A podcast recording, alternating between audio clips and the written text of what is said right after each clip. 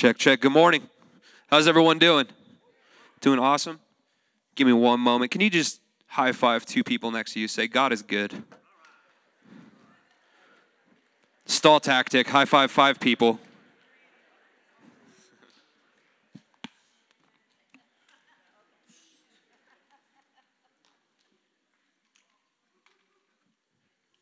All right. Let's open up in prayer. Jesus, you are so good.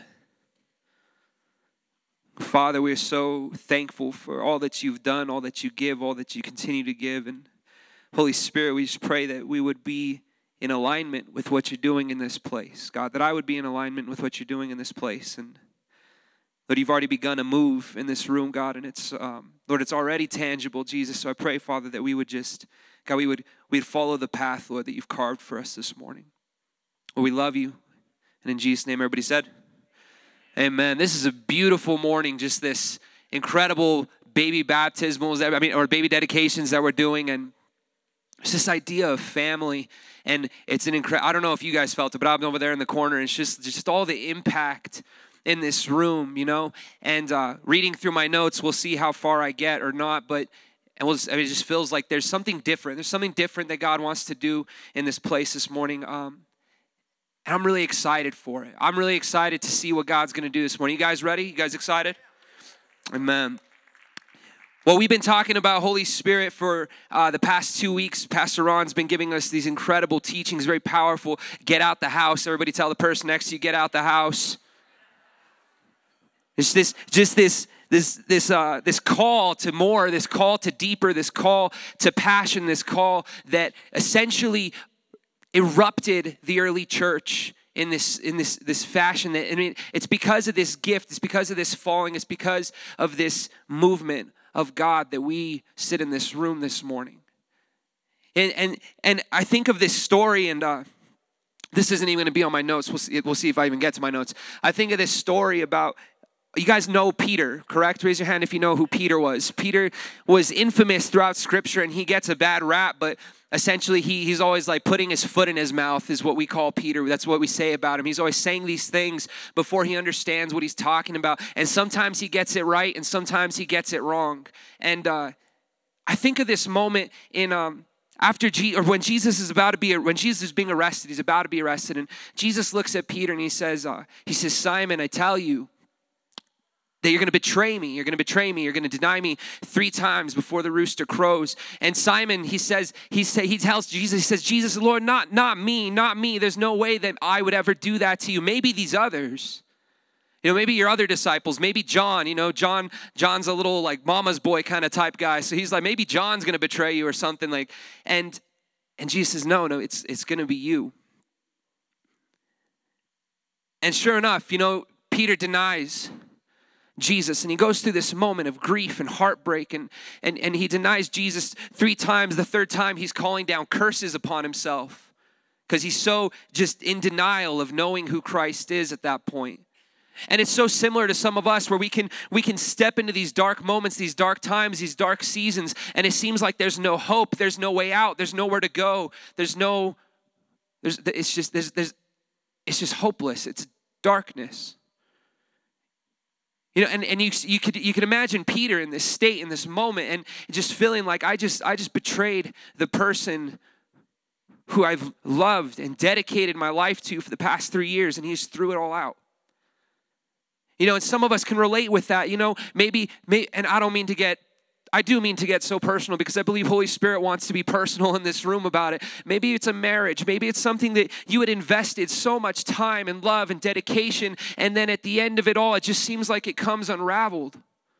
You know, and we ask ourselves, like, what did I do? Why did I do that? How could I have made those types of mistakes. And we can relate to those. We can connect to those moments of darkness and hopelessness where we feel like all I am is a failure. You know, and you see Peter in this moment of being a failure. And Jesus resurrects from the dead. Amen. He does. He, he gets up on, on the third day. We talked about this a couple weeks ago for Easter. We celebrate this once a year. And essentially, Jesus comes back, and I don't want to stay on this, this idea too long, but he comes back, and later in the Gospel of John, the last chapter of John, Jesus comes to Peter, and Peter's fishing, and Jesus comes out to the shore, and, and Peter sees him. He sees Jesus on the shore. And, it says that Peter jumps out of the boat and he swims to Jesus, and the other guys, they're on the boat still, and they just kind of row to Jesus. So it was kind of an absolutely pointless moment to get wet, but he was just so excited. He just throws himself out of this boat and pursues Jesus there. And he encounters Jesus, and um, man, I wasn't even going to teach on this, but there's this Jesus is there on the shore and he's cooking up fish for his disciples. Like he's made breakfast for his disciples. My one of my students, Isaac Pino, gave this awesome sermon on this idea, this this this teaching. Yeah, it was awesome. And in his words, he's like, after everything that Peter did, after everything that Peter had had done against Jesus, there Jesus is cooking him breakfast. The goodness of God. You know, and in our failure, in our shortcomings, when we feel like there's, there's, there's no hope, Jesus is there on the shore cooking us breakfast. Talk about love. I mean, talk about, talk about love, talk about commitment, talk about just this unfailing grace and passion for his people. And Peter comes to him, and Jesus tells him, Peter, now remember, Peter denied him three times. And Jesus asked this question, says, Peter, do you love me? And Peter says, Yes, Lord, I do. And Jesus says, Then feed my sheep. And immediately after, Jesus asked him again, Peter, do you love me? And Peter says, Yes, Lord, you, you know I do. And Jesus says, Then feed my sheep. And then one more time, Jesus looks at him. He says, Peter, do you really love me? And at this point, Peter loses his, Lord, don't do this. You know that I love you. You know that I love you. You know that I love you. And Jesus says, then feed my lambs. Take care of my people. And I want you to catch this because for every failure, for every mistake, Jesus is there on the shore with breakfast, no less. And he's there saying, You know what? I'm going to bring you a moment of redemption. I'm going to bring you moments of hope. And for every failure, I'm going to give you this opportunity where you can say, Even though I failed my Savior, even though I failed my family, even though I failed myself, there is always hope. There is always hope. And so Jesus covers every single one of Peter's denials in the word love, because love covers a multitude of sins. And so, even in this room, and as we're dedicating these these uh, these babies, and you hear these stories and all this heartache and and beauty that comes out of it, but it's you see God saying, even though, even though it was difficult, even though it was hard, I am here to tell you there's hope, there's redemption.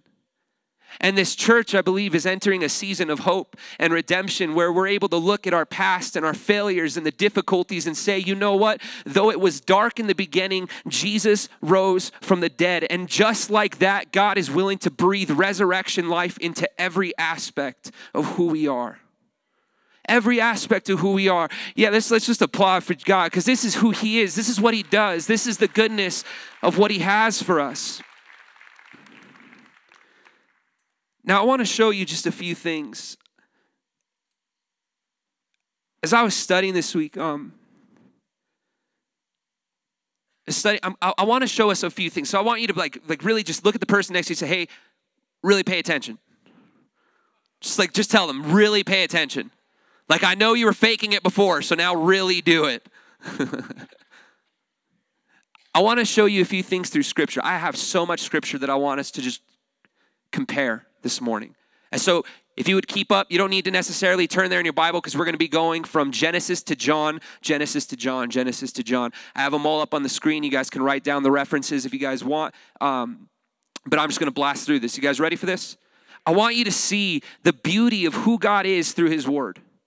The beauty of who he is, how detailed, how exact, how just incredibly, um, man, just beautifully artistic he is in the way that he organizes things. And then we're going to apply that to ourselves. Genesis 1 1. Everybody say the beginning. One more time, say the beginning. It says Genesis 1 1 In the beginning, God created the heavens and the earth. The earth was without form and void, and darkness was over the face of the deep. And the Spirit of God was hovering over the face of the waters. We've been talking about Holy Spirit. This is the first reference in Scripture to the Holy Spirit. The Spirit of God was hovering over the face of the waters. And God said, Let there be light, and there was light. And God saw that the light was good, and God separated the light from the darkness. God called the light day, and the darkness he called night. And there was evening and there was morning the first day. now we're going to go to John. John chapter 1. It says this In the beginning, everybody say the beginning. In the beginning was the Word, and the Word was with God, and the Word was God. He was in the beginning with God. He's speaking about Jesus. He says, All things were made through Him. Jesus, being the Word, God spoke creation into existence. You see this parallel going on, and the way that John writes his gospel is in this comparison to Genesis. If you just read throughout Genesis and John, you're going to see so many similarities. I just want to bring a few of those out this morning. It says again, all things were made through him, and without him uh, was not anything made that was made. In him was life, and the life was the light of men. The light, the light shines in the darkness, and the darkness has not overcome it. Darkness has not overcome it. And this is a testimony from the very beginning of the Gospel of John. He's telling us look, there is hope. There's always light in the end. And it doesn't matter how dark something started out, whether it was creation and darkness was over the face of the entire planet, even then, God was able to speak light into that moment. And in the same way, Jesus is able to step into history and he's able to say, no matter how heavy this situation is, I bring light and darkness will never overcome light. Amen? Now, here's where we're going to get into some cool stuff. And I just needed to establish so you guys could see the parallel between those two uh, books. And then we're going to get into some more stuff in, in John, John chapter 20. So this is the resurrection. Now, remember, in Genesis, the first day started with light overcoming darkness, correct? Now, let's look at John. Now, on the first day of the week, Mary Magdalene came to the tomb early while it was still dark and saw that the stone had been taken away from the tomb. While it was still dark on the first day of the week, just like in the Genesis creation story, when darkness was over the face of the earth, Jesus, while it was still dark, the tomb, the stone was rolled away from the tomb, and light overcame everything. Light overcame everything. And this is the story that we are all living now today. You heard testimony after testimony this morning of families, of people that are going through these moments where they found God. They have found Jesus. They found Holy Spirit. And He is walking them through these moments now where light overcomes darkness. And there are many of you in this room that are still, you're still fighting these battles. You're still going through these difficult situations. You're raising grandkids, and that is so hard. And we can't even begin to imagine how difficult each other's lives are in this place. But the beautiful news is that the, the stone, man, was rolled away even while it was still dark. And light will always overcome. Look at somebody and tell them, light overcomes. Point B the garden. Everybody say the garden. Genesis 2 8 says this And the Lord God planted a garden in Eden in the east. And there he put the man who he had formed. And out of the ground the Lord God made to spring up every tree that is pleasant to the sight and good for food. The tree of life was in the midst of the garden, and the tree of the knowledge of good and evil. We know that story. I mean, if we've, if we've been in church, even if we haven't, we understand. We've heard these things before. Now, look at John 19, verse 41. It says this Now, in the place where he was crucified, there was a garden. And in the garden, a new tomb in which no one had yet been laid. So, because of the Jewish day of preparation, since the tomb was close at hand, they laid Jesus there. So, in Genesis, we have in the midst of the garden the tree of life and the tree of knowledge and good and evil.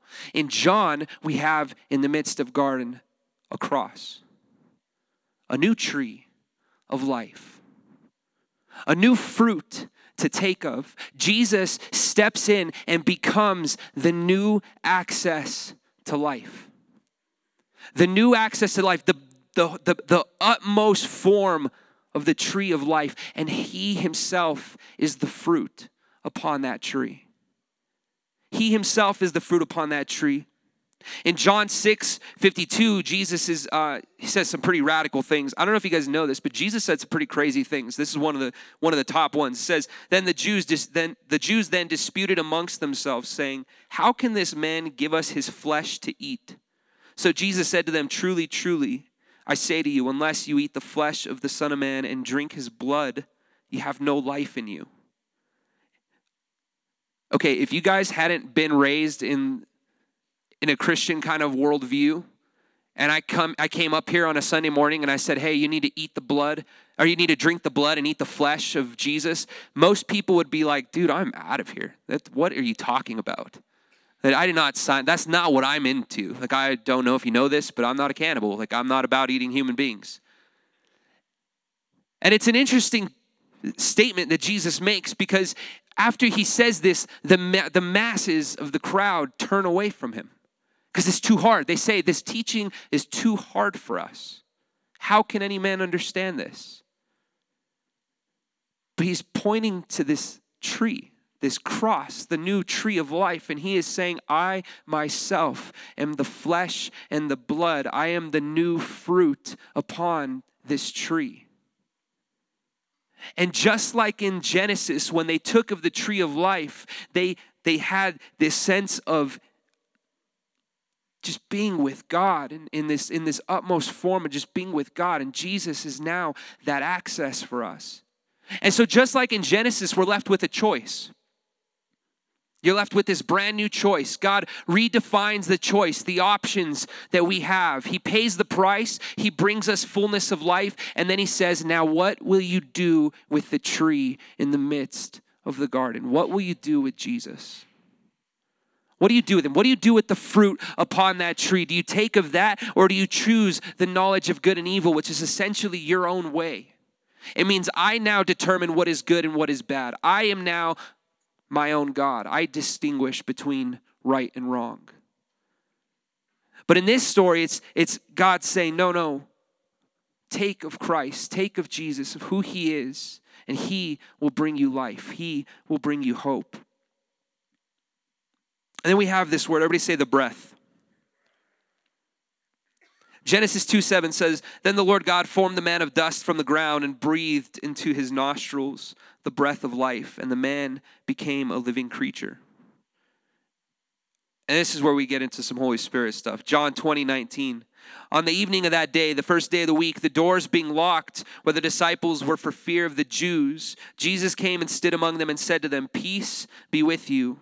When he had said this, he showed them his hands and his side. Then the disciples were glad when they saw the Lord. And Jesus said to them, Peace be with you. As the Father has sent me, even so I am sending you. And when he had said this, he breathed on them and said to them, Receive the Holy Spirit. You see the beautiful comparison, what's going on in the scriptures, and how it's just unfolding. And to, to, to further this, Paul writes in 1 Corinthians 5 45 says, Thus it is written, the first man, Adam, became a living being, but the last Adam, speaking about Jesus, became a life giving spirit. And so we have this major transition this major transition in history where it's no longer about God just breathing life into people. It's now God giving people this call, this invitation to be life givers. Not just life given. Adam was life given. Jesus is a life giver. And he just said in John 20, As my Father sent me, so I send you. And so the practical question is this in, in this room, in our own hearts, is Am I breathing life into those around me? Am I breathing life into my relationships, into my marriage, into my job, into the way I raise my kids? into my church? Do I breathe life? And it's just this beautiful opportunity to step into movement with what God is doing. And now this one was one of my, my favorites. Everybody say side of ribs. Who likes ribs in this place? Yeah, ribs are so good, man. I want to go get me some ribs after this, I think. A side of ribs. Genesis 2:18. It says, Then the Lord God said, It is not good that the man should be alone. I will make him a helper fit for him. Now out of the ground the Lord God had formed every beast of the field and every bird of the heavens and brought them to the man to see what he would call them. And whatever the man called the living creature, that was its name. The man gave names to all the livestock and to the birds of the heaven and to every beast of the field. But for Adam there was not found a helper fit for him. So the Lord God caused a deep sleep to fall upon the man, and while he slept, took one of his ribs and closed up in its place with flesh, or closed up its place with flesh. And the rib that the Lord God had taken from the man, he made into a woman and brought her to the man. So we have the creation of Eve out of the side of Adam. Okay, this is cool. I hope you think this is cool because I thought this was cool. Everybody look at the person next to you say, This is going to be really cool. This is going to be like really, really cool. John 20, 27 says, Then he said to Thomas, Put your finger here and see my hands, and put out your hand and place it in my side. Do not disbelieve, but believe. Thomas answered him, My Lord and my God. And Jesus said to him, Have you believed because you have seen me? Blessed are those who have not seen and yet have believed. What are we witnessing here? We're witnessing the birth, the creation of belief within Thomas. Thomas was the last disciple to believe. So, what just happened here was the bride of Christ was just formed. As Thomas touches the side of Jesus Christ, the bride of Christ is born. Belief is born. Who is Eve? Eve was Adam's wife, her, his helper, his, his co laborer, his partner to handle the garden that God had trusted them with. So, what does that make the church? We know this. We are the bride of Christ, which means what? We are co laborers. We're in partnership with God. We are his beautiful helper and just as Adam and Eve were trusted to tend to that garden, Jesus has invited every single one of us into this new place, into this birth of belief, into the bride of Christ to go alongside him and expand the kingdom of God around us.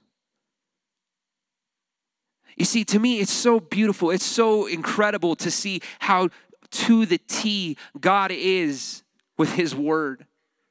And that from the beginning to the gospel, the story remains. You see, God's will, God's purpose remains. It didn't change, Satan didn't screw it up. In your life, God's purpose and plan remains. Satan has not screwed it up. He has not ruined you. You are not ruined because he is still a God that redeems. He is still a God that receives his own back to him and rebirths beautiful things out of what was once broken. You know, we have this word um, redemption. This word redemption, I think a lot of times, in my experience, people have thought about the word redemption at least I had, in this idea of almost like refurbishment. You know, like refurbishment is? It's like you take something that was once broken and you kind of make it as good as it can possibly be after it's been broken. I think a lot of us might have this idea that what Jesus does is he comes in and kind of puts broken pieces back together and then makes me like somewhat of a good person for the world. That's not the idea of the word redemption. That's not the idea of the word salvation. Paul says the idea, the truth behind salvation is you are now a new creation. It's like everything that was broken, God was like, you know what? We don't even need this stuff. We're, I'm not here to just try to fix you. I'm going to make you better than you ever were before. I'm going to make you better than you ever could have been. So, everything that Satan ever tried to use, anything the world ever did to you, anything you've ever done to yourself, God steps in and says, I am not going to let that define you anymore. That is done. You are a new creation. A new creation. Look at the person next to you. Say, hey, I'm new. Tell the person you're not refurbished. You are new. You're new. That is good news to me. That is beautiful stuff. Now, we have peace and purpose. Everybody say peace and purpose as I close in this. Genesis 1:31 says and God saw everything that he had made and behold it was very good. Everybody say very good. Very good. Very good means it's better than good. I don't know if you know that. Like the original Greek, that's what it actually translates to, like better than good. Very good. John 20, 19, here's where this comes in. Jesus came and stood among them and said to them, Peace be with you. Peace, this word peace in the Greek is this idea of completeness. It's this idea of fullness. It's this idea of lacking nothing. It's this idea of something being better than good.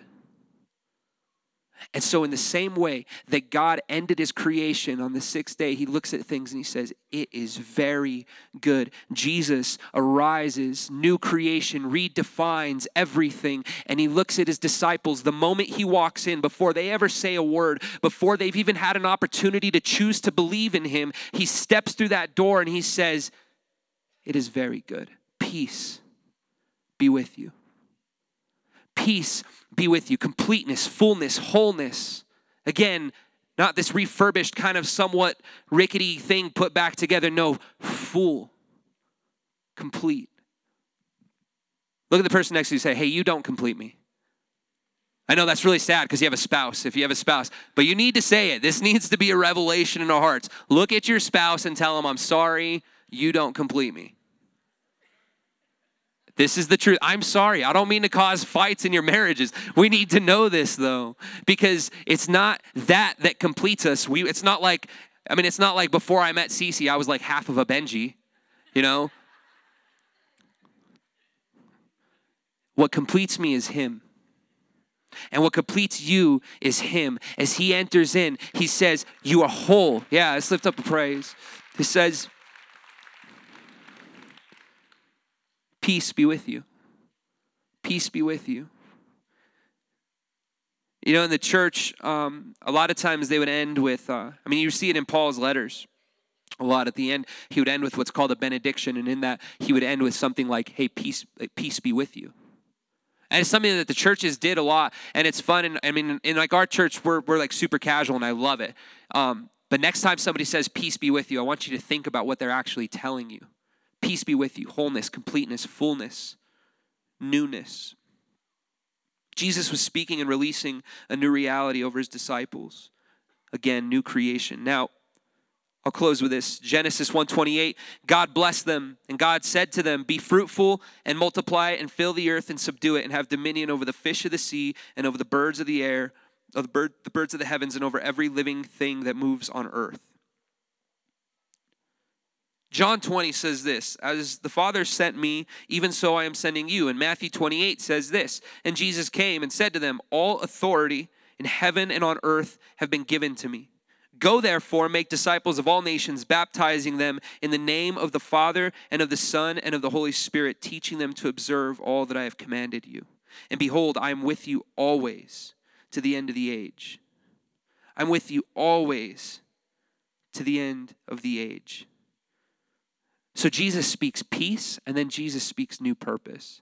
Adam and Eve's purpose was to tend the garden, take care of it, take dominion, subdue. And in the same likewise manner, Jesus comes in, he says, Look, I did the hard part. I took dominion. All authority has been given to me in heaven and on earth. And what does he leave us with?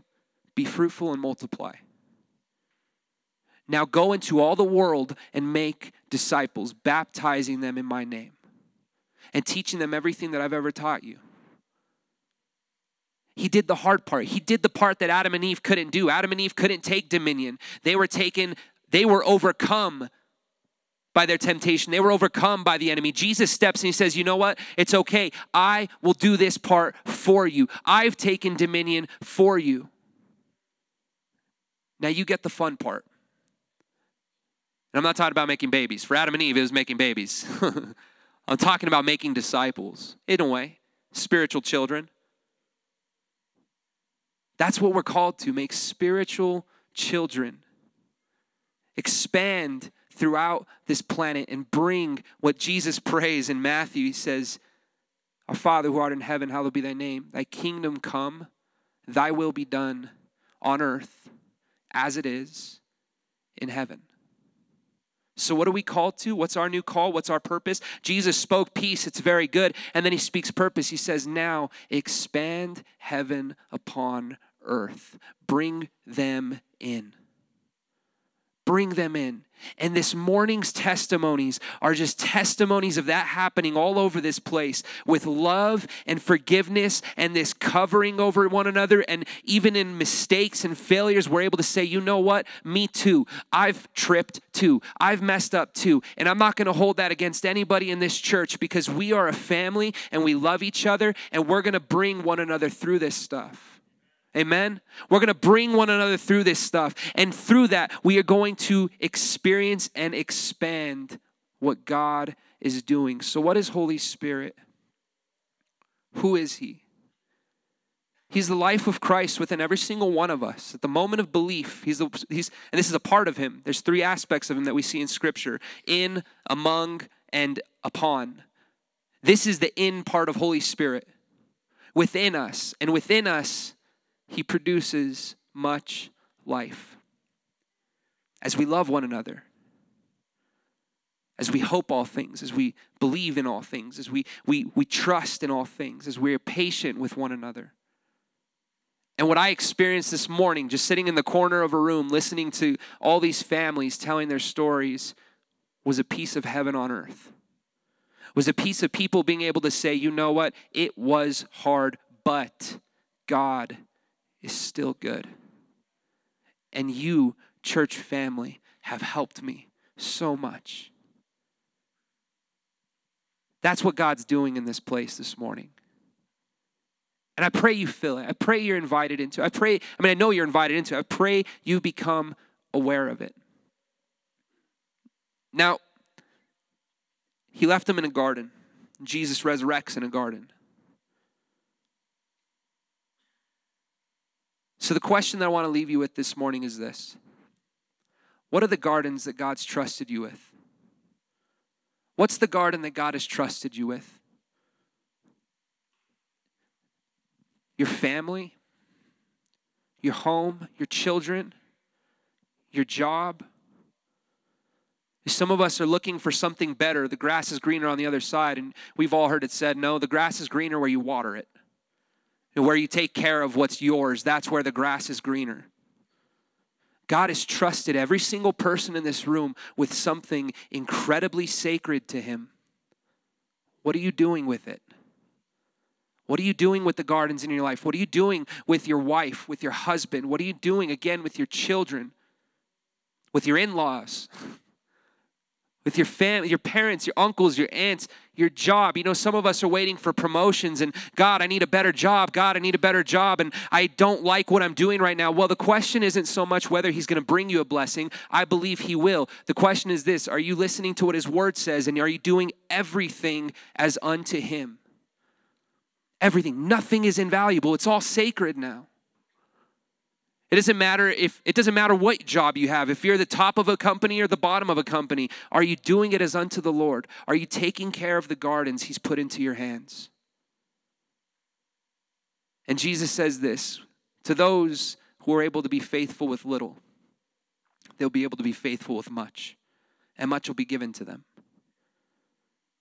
Now, I had a lot more, but I want to I want to close with this. If I could just ask you all to stand.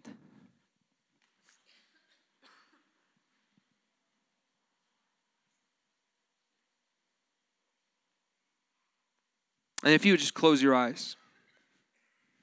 And again, we've been talking about Holy Spirit. And I'm just, again, I'm just covering a little section of it within. So I want everybody just, just to yourself, I want you to say the word within.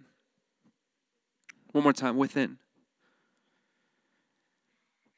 The word spirit in Hebrew is the word ruah, it means breath. The word spirit in the Greek is the word pneuma, it means breath. So I'm going to invite you this morning, if you know Jesus, I want you to close your eyes and just take a deep breath and breathe out. And more time, take a deep breath and breathe out. And just like you became aware of your breath, we've been invited to become aware of his presence around us always. And you can breathe him in and you can breathe everything else out.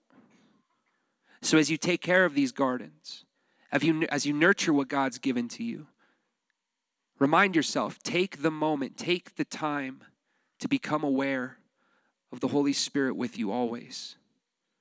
And breathe him in and breathe everything else out.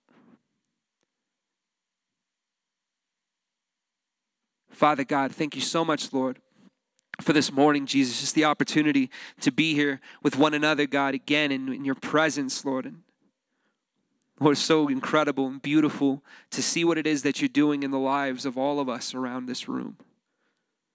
Lord, I just speak your light, God, your love over all the dark seasons in this room. Lord, and we trust that no matter how dark it may be getting, no matter how dark it seems, that the sunrise will always come. That light will always overcome darkness. So, Lord, we offer ourselves to you. Lord, and we trust in all your ways. Spirit, lead us, guide us. May we be aware of you. May we listen as you impress things upon us.